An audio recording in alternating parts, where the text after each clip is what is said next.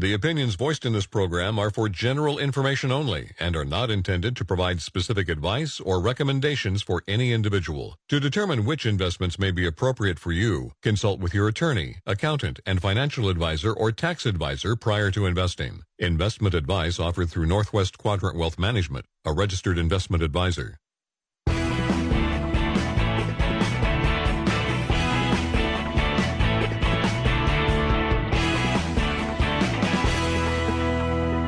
Welcome back to Financial Focus Radio Show. Northwest Quadrant Wealth Management has offices in Bend, Eugene, and John Day, serving clients from all over the Northwest. Give us a call today for your free retirement review. Now, back to the show. If you want to take us up on one of those free retirement reviews, one of us will give you an hour of our time to talk about anything in your financial life. Uh, so if you have at least $500,000 of investable assets, call the office to get it scheduled. The number here, 800- 7430988, or you can send us an email, uh, northwestquadrantwealth.com. Just let us know you'd like a free retirement review, and we'll get you on the calendar. Uh, so if we look at data going back to 1928, uh, which I think that's when Troy was born, uh, the number of years in which both the S&P 500 and the 10-year Treasury bond were down is five. 1931, 1941, 1969, 2018, and 2022. That one on there that I forgot about was 2018, which is funny because just happened. Uh, the number of years in which both the S&P 500 and 10-year Treasury bond were down more than 10%, one year, and guess what year that is? 2022. And Mr. Finelli, why is that? well, because every America. higher discount rates is not so awesome. And when you look at the trajectory and really just the rate of change of uh, interest rate increases, it's uh, and here's a nod to your favorite asset manager, Cathie Wood, but it actually is the fastest rate of rate increases in history, uh, and that is why. Uh, you know, and there was a lot of people out there in the asset management business, uh, particularly, that were convinced uh, that inf- they were on team transitory, and uh, inflation was transitory, and the Fed seemed to have bought that argument hook, line, and sinker as well. And so a lot of people out there were definitely caught flat footed uh, when rates had to rocket seemingly to the sky. I mean, I understand it is the velocity at which rates have moved is what's been so problematic for so many asset classes and so scary for people. Of course, that's a, that's uh, a big part of it, and why they talk about five percent fund fund rate is going to be a problem because it's the velocity at which we got there uh, is really the problem. If it had taken years, that would be one thing, but it's we're going to get there in less than a year. Um, you know, and so it's unprecedented. And I hate saying unprecedented, but remember, a 10 year treasury at half a basis point was also unprecedented. So, like, when you have the amount of intervention in a free market by a central bank, you get huge distortions. And we get, so just, just as we got distortions to the downside, we're going to get huge distortions when they take away the, the, you know, the punch. And so, you know, uh, you can't have it both ways, everybody. I know that's like the American way. It's like, no, I don't want to exercise and eat right. Just give me a pill. I mean, Josh was telling me about some pill that you can don't have to, it, no side effects. And I told Josh that I have a boat for sale. So, uh, well, it's true. It's that's why Eli is it blue? Forty percent. Is the pill blue that you're talking about? no, I want one. Uh, a blue for, pill? Uh, no, no, I oh. want one for asset prices. I want I want to have my cake and I want to eat it too. Well, maybe you should become chairman of the Federal Reserve, and then you can keep interest rates at zero forever and see how that works out for great the great United States of America. No, I, I, want a normalization of rates, but I also want asset prices to stay buoyant, which you know is of course a mutually exclusive uh, notion. But here we are, ten months into 2022, and uh, the talks Wait, CNBC you, talking heads seem to. Do you still believe on December 25th a fat man in a red suit comes down your chimney and leaves presents? I got I got to be on that train now. I've got two kids under four. Oh, it's magic. San, it's, Santa. Is, Christmas uh, is the best with little kids. Yeah, we're already getting ready. Makes you makes you believe in magic again. I'm sure they have the Christmas stuff out at. Uh, at Costco already. You need to come around our house for Christmas, and maybe you'd be slightly less cynical. I'm I'm the guy uh, on Christmas in the green outfit. What's his name? the, Grinch? the Grinch. That's me. Yes, I'm that guy. Okay, let's. We don't have a shame of the week anymore, but this is essentially it. Um, so we're going to pick on maybe one firm, but a lot of big national firms do it. So there's a lot of big national investment firms in this country: Morgan Stanley, Merrill Lynch, Edward Jones. Um, and they all, as a result of Eliot Spitzer uh, going after this stuff in 2003, before they supposedly found him with a prostitute. Supposedly. um, and that's why I said supposedly. Uh, he, he, you know, there's all these companies that had revenue sharing agreements with asset managers, mutual fund companies, insurance companies. And so as a result of that, what Eliot Spitzer did, um, these companies had to disclose the revenue sharing agreements and the amount of money they were getting from mutual fund companies, from, uh, from insurance companies and the like. So, uh, so you can go if you have a broker at Merrill Lynch or Morgan Stanley or Edward Jones, you can go on that company website and, and look and just type in the search bar, just type in uh, revenue sharing agreements or revenue sharing disclosures is a better way to look at it, um, and you can see how much money they get from the different mutual fund companies and separate account managers and, and, and, and annuity companies, and guess what? There's a really good chance that the number, uh, the company that pays the most in revenue sharing, or one of the top three companies, actually is in your portfolio. And so, what I mean by that is, um, you know, what if you are at an Edward Jones, for example, you don't get the best mutual fund or, or annuity that is available out there to the public. Like it's not the best one, it's the best one for Edward Jones. And so what Edward Jones has said is is with some mutual fund companies, seven mutual fund companies and seven annuity companies, uh, insurance companies, they said, okay, you're going to be our preferred providers we're going to send 90% of our business to you. Our financial, so-called financial advisors are going to send almost all their business to, to you. But in order to be one of those preferred providers, you're going to have to revenue share some of the fee that you charge the end client back to us, the home office. And so um, you can go on, like Edward Jones, for example, um, gets uh, from American funds in Los Angeles. They in 2021 they got 122 million in revenue sharing uh, from American funds. So, what do you think is the biggest provider if you're an Edward Jones client in your accounts? Obviously it's going to be American funds. The thing that Edward Jones did, they took it up a notch. They created their own proprietary mutual fund. So what they did is they said, it's not enough to put our clients in a fee-based account and charge them a fee. What we're going to do as a firm is we're going to create a, a class of mutual funds called Bridge Builder that we manage, that are our funds. So we get the fee on that too. So what happened is, is mutual fund, Edward Jones advisors en masse move money out of all of these other fund companies that they thought were so great into Edward Jones mutual funds, the bridge builder funds, um, so that Edward Jones could double dip, right? They got the fee from the client, then the f- client was paying the mutual fund fee uh, as a double dip.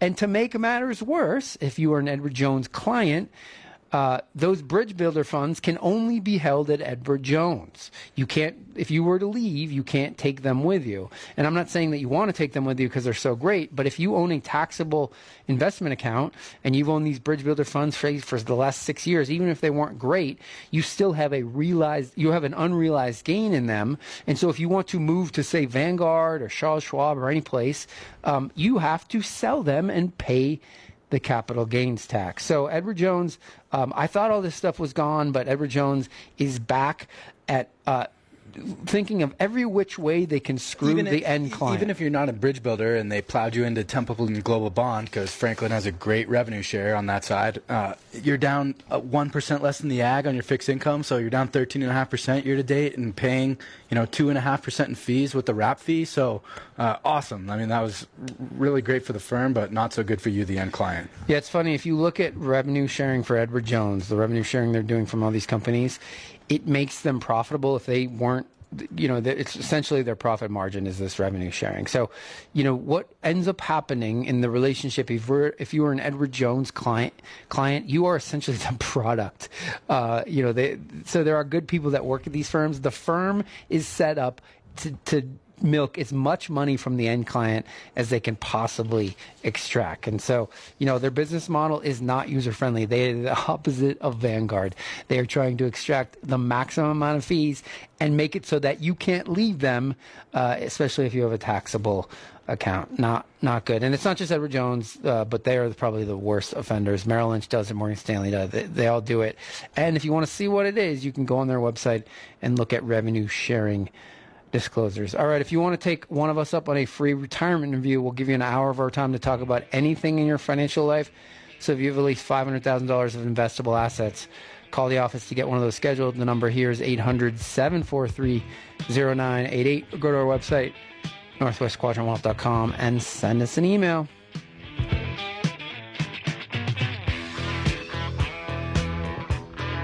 Get your free one hour retirement review.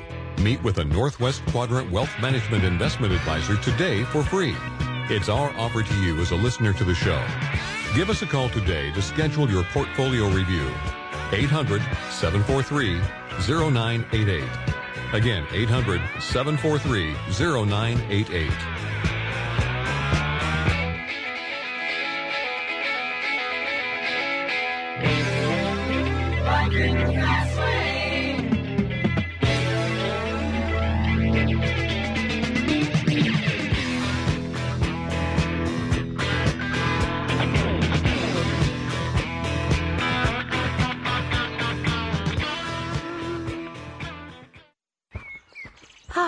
Nothing like a morning walk to get you going.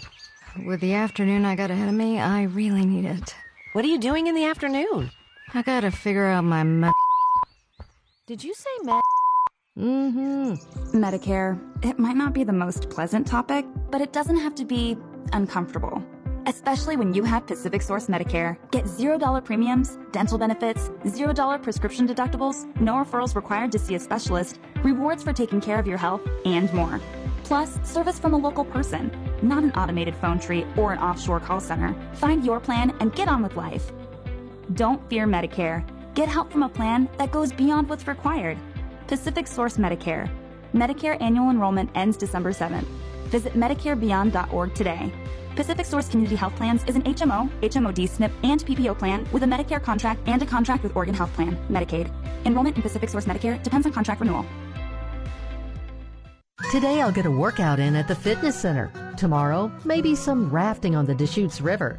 Or I could go for a swim and spend the afternoon by the pool.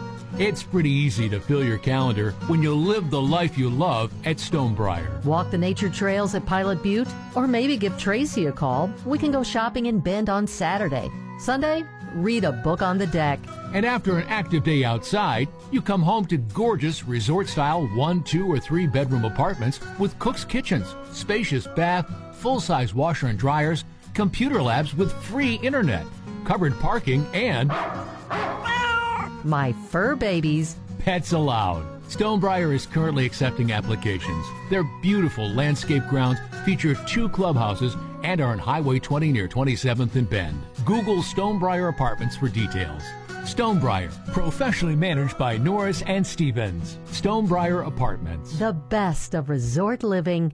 My friend and I are taking a trip to Mexico this year, but neither of us speak Spanish. So we downloaded Babbel and started learning Spanish fast. Want to get conversational in another language in as little as three weeks? Babbel's quick 10-minute lessons were designed by language experts to be the most efficient and effective way to learn a new language. ¿Cómo te llamas? ¿Cómo te llamas? ¿De dónde eres? ¿De dónde eres? Babbel's interactive lessons are created by real language teachers and voiced by real native speakers using a modern conversation-based method. So in no time, you'll be speaking confidently about real-life topics in another language. Nosotras vamos a México en dos días y ahora hablamos español. Gracias, Babbel. Sí, muchas gracias. Babbel, language for life. Celebrating 10 million subscriptions sold. Now try Babbel for free at babbel.com. Just go to babbel.com and start learning a new language today. That's babbel.com. B A B B E L.com.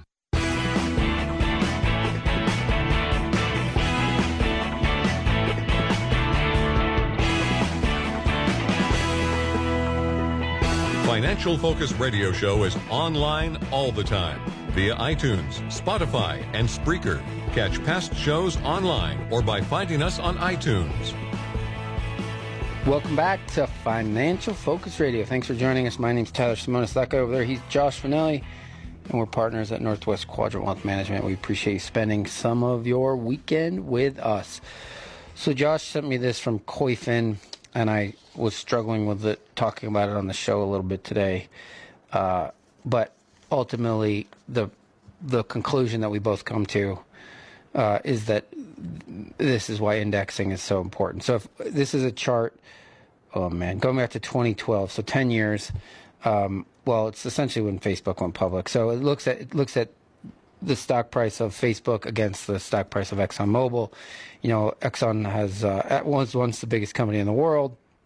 Facebook got to be huge also, um, but the charts uh, converge. Uh, they converged first time in 2016. Uh, where Facebook became bigger than ExxonMobil, and then was a lot bigger than ExxonMobil, more than twice as big. And now ExxonMobil is bigger than Facebook again. And my issue was, was, you know, it was more that not that Exxon was awesome. It was more that Facebook has been an operating disaster. uh, but it, the, it, goes more to the point of, you know, there was a time when you bought it. Uh, you know, you would have bought Facebook stock and thought you were a genius, and you know, sold ExxonMobil and said, you know, this is left for dead. Uh, and obviously, this chart points to why indexing is the sort of only way to go because many professionals obviously got this wrong too and they talk about how cheap Facebook is. It, it, my point isn't to talk about Exxon and Facebook, it's more to talk about why all signs point back to indexing because it over time works. Concentration risk is awesome on the way up and absolutely horrendous on the way down and you can think of just the litany of examples throughout history of, you know, those bulletproof businesses, whether it was GE or Enron or even Wells IBM. Fargo. Yeah, I mean Wells Fargo up until you know the the account scandal, but the, there's just so many that were seemingly bulletproof. Uh, and you know, Facebook's the latest iteration where you know it's got a bunch of legacy products and very conceivably like the, equity's not worth much in 10 years if these these investments and bets don't pay off. And uh, Tyler's right. All roads lead to indexing. It, you know you uh, that that meta meta story is is a very tough one, and a lot of people that had a lot of risk there. Uh, Don't worry, Zuck's going to turn it around by firing people. That his payroll is cutting his payroll is going to solve all his problems. yeah, but that's the beauty of cap weighting is that your portfolio will ultimately reflect what the market preference is, and you don't have to do anything, and you don't have to be the one that's right. And uh, it's why indexing is in its purest form is so genius. It's like it, it, does the right thing automatically for you without you having to do a thing other than to keep indexing. It's and great. When we're in a year like this, where you know all the the never-ending procession of talking heads go on there and talk about it's you know a stock pickers market, and you know every sell-off you see this happen, and every sell-off and every recovery, the data is the same. The, the level of underperformance is, you know, within a, certain threshold, but uh, you know, you guarantee yourself success, at least relative to everyone else, uh, just by indexing. So in 20, th- so this uh, little data comes from visualcapitalist.com. Uh, in 2021, um, they broke down different generations and how much they spent. So the silent generation was born in 1945 or earlier. They spent an average annual in 2021 44,000. Boomers spent uh, 62,000. Gen Xers, which I am part of, spent the most at 83,000. Josh is a millennial. Uh, they spent the second most at 69,000. And then G, which is Generation Z, which was born 1997 or later, uh, spent 41,000. Um, it, it's interesting to me that your generation overtook the boomers uh, already, because you, your generation really likes to make it rain. Well, uh, you know, I mean, the uh, greatest wealth transfer in history is coming, and I think that bodes positively for consumer spending in in the years to come. okay, Harry Dent. right? Sure. What, what happens if interest rates are fifteen percent? Let's ignore that because you're you're a millennial and you only know about low interest rates. Okay, Mr. Finelli, this is one of your history. Give me, give me a little, give me a little credit. This is one of your favorite topics uh, to talk about, and it's worthwhile, obviously, right now. So, let's talk about Roth conversions, especially in a down market. Uh, you know, we uh, for a while we were sort of against these, or I was, uh, but uh, you know, I'm now uh, coming around to the idea, especially with one caveat, and Josh can talk about that. Uh, yeah, I'd add a couple caveats. The you know, so the Roth conversion is essentially you're moving traditional IRA assets into a Roth IRA, and so uh, you're going to pay taxes on the amount you convert. Uh, At an ordinary income tax rate. And, you know, depending on your age, uh, the break even after you do all, all that with tax withholding uh, can be past your life expectancy. So not necessarily the best option for a lot of people out there. And here's the Meaning first- if you're older. Yeah, here's the first caveat I'd bring up is our clients that are doing this and the clients that we recommend consider it. Uh, consideration is actually maximizing the tax efficiency uh, of the bequest that they're ultimately making, and they don't necessarily need the money, even in the form of uh, some version of you know self-insurance of long-term care uh, within their retirement assets. The other caveat is that they're paying the taxes that they do with uh, from a taxable account. So the money that ends up in the Roth is the same amount of money that they had in their traditional account. We don't do any withholding when we do the conversion. They pay the liability external uh, to that transaction, and so the money in the Roth gets to compound, uh, you know, without doing all that withholding. So uh, their heirs benefit even more, and that's you know these the people that want to do this ultimately.